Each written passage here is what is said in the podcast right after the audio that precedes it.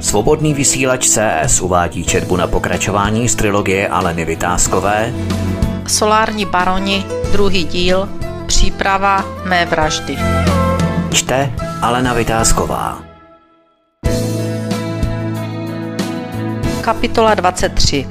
Kdo se bojí, nesmí do úřadu. Velká kapsa se cítil vítězem. Náměstka Nory pod různými přísliby a zastrašováním donutil podepsat ceník. Podařilo se mu vyhrabat za pomoci svých fízlů nějaké vážné prohřešky z jeho bývalého působení, snad něco kolem pozemku a náměstek poslouchal jako hodinky.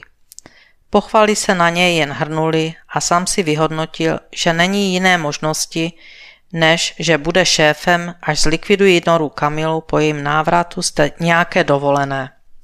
Nora měla průběžné informace tak podrobné, že to vypadalo, že se snad nahrává každé slovo, vyšknuté v souvislosti s energetikou. Věděla vše a při její povaze z toho měla ohromnou radost.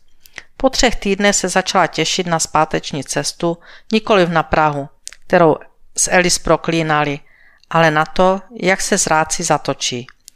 Její seznam se rozšířil nejen o ty, kteří ublížili Kamile, ale i o ty, kteří se snažili ublížit jí. Pomstychtivá Nora se připravovala na odvetu. V duchu si jen zopakovala, že velké akce, které nemá posvěcené NVO, nebude dělat v takovém rozsahu, ale že by od nich úplně upustila ve svých plánech, o tom nebylo ani náznaku. Klubu po novém roce bylo veselo. Penízky byly zajištěny a konec nory se blížil. Pěkně jsme ji dostali. Změna zákona, kterou jsme vymysleli, ji zlomí krk. Kriminálnice jedna, půjde mimo službu. Usmíval se jízlivě hlavou, který se na nějaký čas dechkoval a nebylo o něm ani slechu, ani dechu. Jak říkala babička. Často vřískal v parlamentu a v televizi na programech, kde měli redaktoři radost, že dokáže urazit kohokoliv, koho mu dají do rány.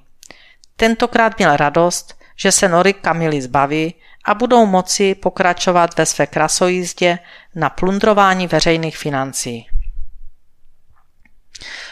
Koho dáme místo báby, až to vzdá?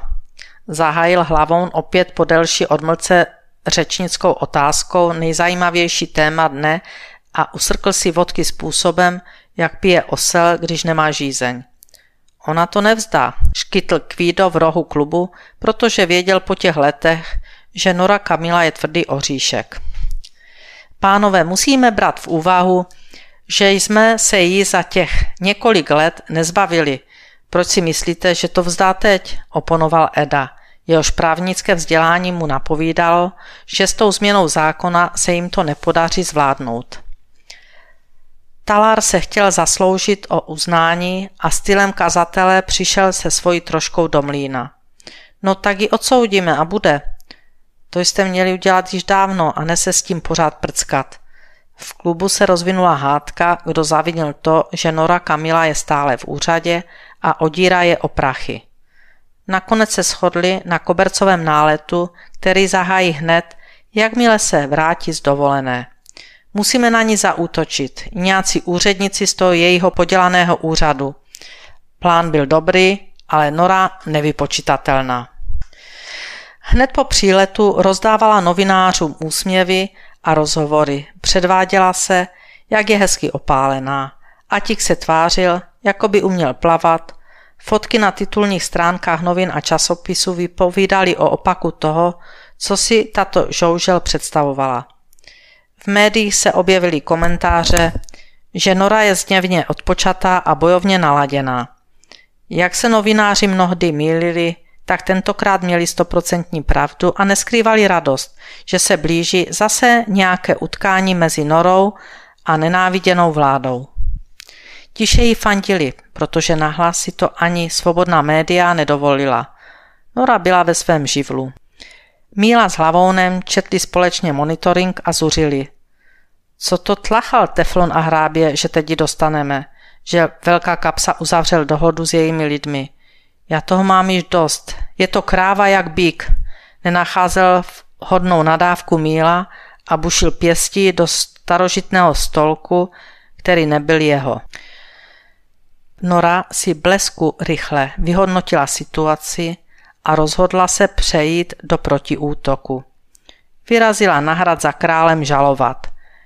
Jak to komentoval za pár týdnů v klubu Lopata s Hlavounem. Jako do posudy král vřele přijal, podpořil a nám dal potlamě, řekl plačtivě autista. Co s tím budete dělat, ozval se Míla. Všichni byli již ze situace utahaní. Fízl se také necítil ve své kůži a nebylo to chřipkou. Strach, že se o útoku na Kamilu Noru dozví manželka, u něj narůstal. Musíš ji odsoudit a to hned, zautočili všichni svorně na talára. Ten se kroutil jako housenka pod traktorem do chvíle, než mu hlavou připomněl jeho prohřešky s tím bílým práškem a chlapečky, kterým údajně pomáhá, když je z nádraží tahá domů.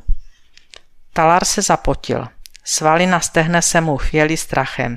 Věděl, že se mu nic nemůže stát, pokud bude plnit úkoly. A tak plnil.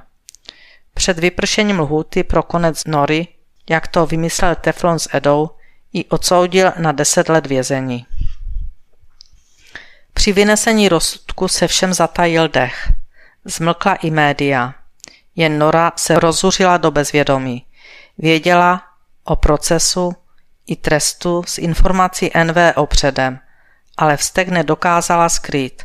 O to víc jí práce bavila a rozhodla se nejen setrvat, ale ještě více se věnovat analytické práci, vyhledávání zločinců v této síti chobotnice, která z veřejných financí platí nejen svůj ničím nezasloužený pohodlný život, užívá si plnými doušky blahobyt, který si vytváří z ukradených peněz těch chudých. Samozřejmě hlavním úkolem, který plnila, bylo napojení těch grázlů na organizovaný zločin. Její seznam se pomalu doplňoval dalšími jmény.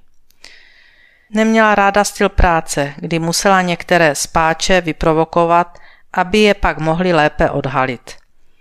Připadlo jí to tak podle, jako akce, které prováděl Groš, když ještě pracoval na úřadě se svým bratrem Fízlem. To, co oba bratři vyváděli, odsuzoval i Ron a Richie. Ani tito dva neřekli oběma bratrům jinak než šmejdi. Je pravda, že chvíli jí trvalo, než vyhledala informátory bílé psy po Kamile, chvíli jí trvalo, než navázala kontakt a přátelství s části policie a justice, která pracovala pro blaho tohoto národa a státu. S těmi pak pracovala na odkrytí méně závažných kaus, protože jí bylo jasné, že složitější případy by mohly tuto zdravou část represivních složek připravit o hlavu. Bylo jí při takovém jednání s jedním z vysokých, nejvyšších, jak říkala Nora, nejhezčích a nejčistších detektivů řečeno nevěřte policajtům. Tato slova v ní nechala tak hlubokou stopu, že je slyší stále. Když vám to navíc řekne policajt, tak vám běhá mráz po zádech a může být venku 35 nad nulou. Bohužel měl pravdu. I on byl za nějakou dobu popraven. Nora nazbírala neskutečné množství informací o řádění těchto pijavic, které ztratili úplně zábrany, když si byli jisti, že mohou dělat, co chtějí a páchat zlo na tomto národu. Bavila se tím, že nechávala vplout do kalných vod a pozorovala okem dravce, jak se svoji nenažranosti dostávají sami do pasti nebo na udici. Když sváděla boj s velkou kapsou, a to v přímém přenosu několik let, vynaložila část svého úsilí a těšila se na to, že on z úřadu vypadne. Stalo se. Její úsilí bylo ukončeno úspěšně a to rozhodně není konec tohoto souboje, jen bude veden jinými silami. Tonora věděla moc dobře, na koho má políčeno. Svobodný vysílač CS uváděl četbu na pokračování z trilogie Aleny Vytázkové Solární baroni, druhý díl, příprava mé vraždy. Četla Alena Vytázková.